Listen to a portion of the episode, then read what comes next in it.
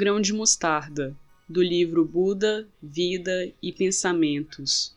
Autoria não atribuída, da editora Martim Claré, páginas 122 a 125.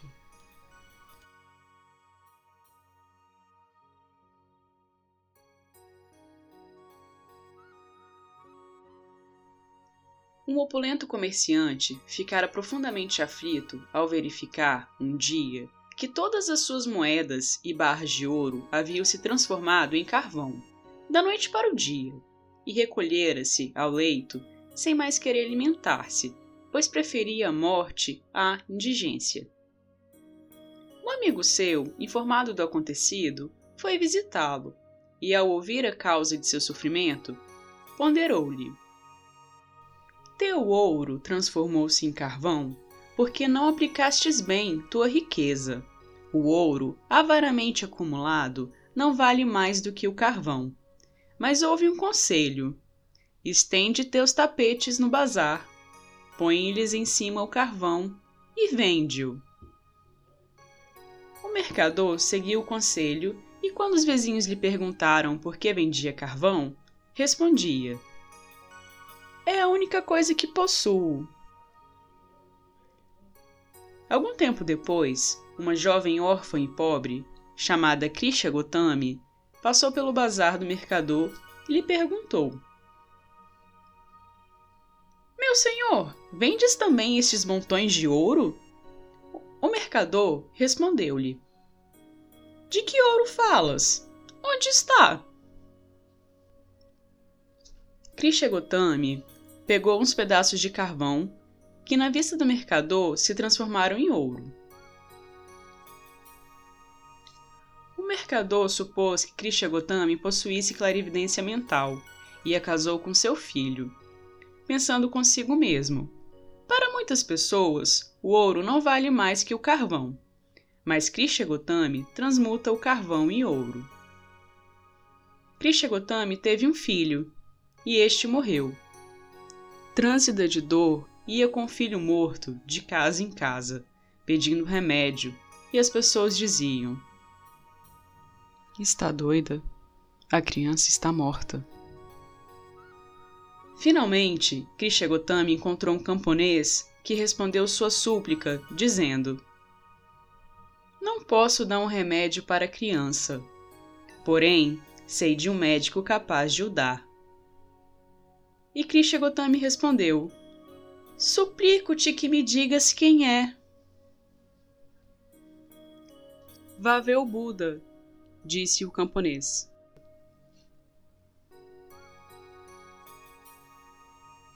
Krishna Gotami foi ver o Senhor Buda e exclamou chorando: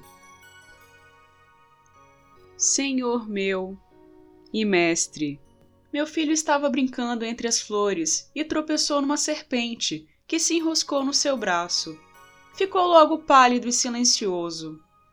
Não posso aceitar que ele deixe de brincar ou que desce o meu colo. Senhor meu e mestre, dá-me um remédio que cure meu filho. O senhor Buda respondeu-lhe: Sim, irmãzinha, há uma coisa que pode curar o teu filho e a ti, se puderes consegui-la. E a siga pois os que consultam os médicos tomam o que lhes é receitado. Procura uma simples semente de mostarda preta. Porém, só deves receber de uma casa onde nunca tenha encontrado a morte, onde não tenha ainda morrido pai, mãe, filho, nem filha, nem irmão, nem irmã, nem escravo, nem parente. Aflita, Krishna Gotami foi de casa em casa, pedindo um grão de mostarda. As pessoas se compadeciam dela e lhe davam.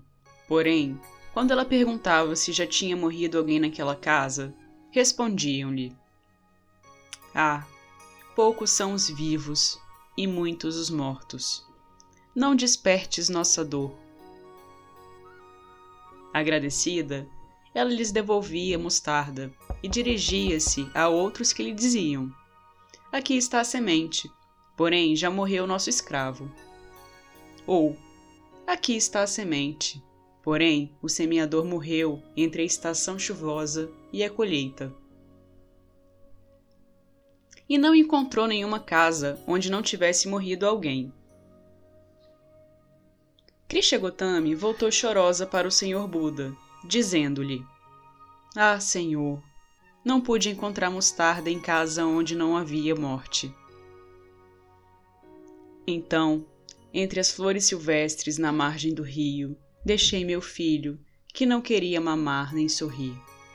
E volto para ver teu rosto e beijar teus pés, suplicando-te que me digas onde encontrar essa semente, sem deparar ao mesmo tempo com a morte, pois apesar de tudo não posso crer na morte de meu filho, como todos me disseram e temo tenha acontecido. O mestre respondeu-lhe: minha irmã, procurando o que não podes encontrar, achaste o amargo bálsamo que eu queria dar-te. Sobre teu seio, o ser que amas dormiu hoje o sono da morte. Agora já sabes que todo mundo chora uma dor semelhante à tua. O sofrimento que aflige todos os corações pesa menos do que se concentrado num só. Escuta, derramaria eu meu sangue, se, ao derramá-lo, pudesse deter as lágrimas e descobrir o segredo de o um amor, causar angústia e, através de seus prados floridos, conduzir-nos ao sacrifício. Qual mudos animais conduzidos por seus donos? Nenhum nascido pode evitar a morte.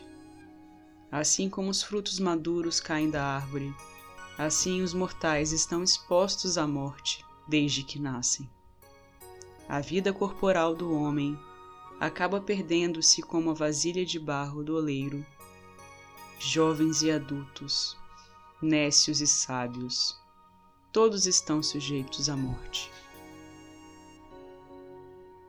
Porém, o sábio que conhece a lei não se perturba, porque nem pelo pranto, nem pelo desânimo obtém a paz.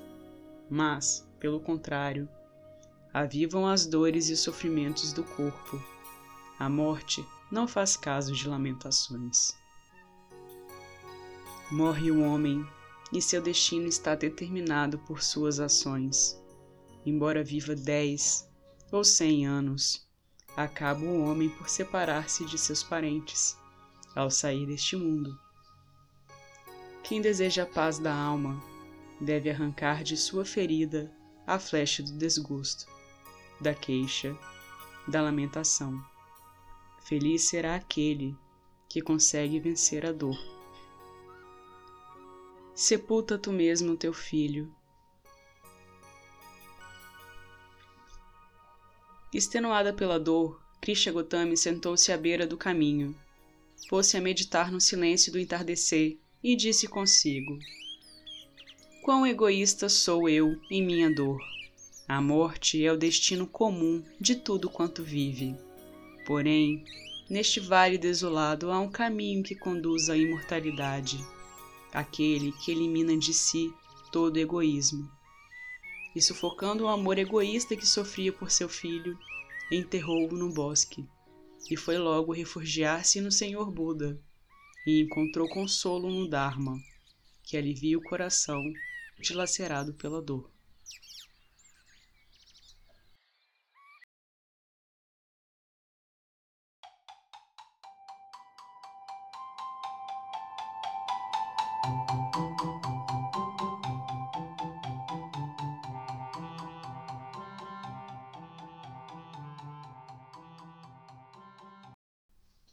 Vale a pena refletir percebemos que esse texto fala da morte. Não é um texto sobre a pandemia, mas foi lido em tempos pandêmicos. E assim, fica difícil não fazermos associações. Tempos sombrios. Das dezenas de interpretações possíveis ao nos debruçarmos sobre o texto, a minha reflexão acabou sendo sobre o nosso julgamento do sofrimento do outro. Em realidade, vemos que é extremamente difícil julgarmos qual dor dói mais, porque ela dói diferentemente em todos e para cada um. Cada um carrega seu grão de mostarda da sua própria perda, seja ela a de um sonho ou oportunidade perdida, seja ela a perda do tempo que não volta mais, ou a perda de uma pessoa querida. Tantos sofrimentos que chegam para cada um de nós que tem, por sua vez, sua própria história, vulnerabilidades particulares e resistência também, construída ao longo de sua vida. E no que tange a morte e o morrer, eu penso que podemos carregar a lembrança do que as pessoas que se foram deixaram em nós. Cada grão encontrará sua terra para crescer. Até o próximo texto certo, na hora certa, com outros contos, histórias ou poesias.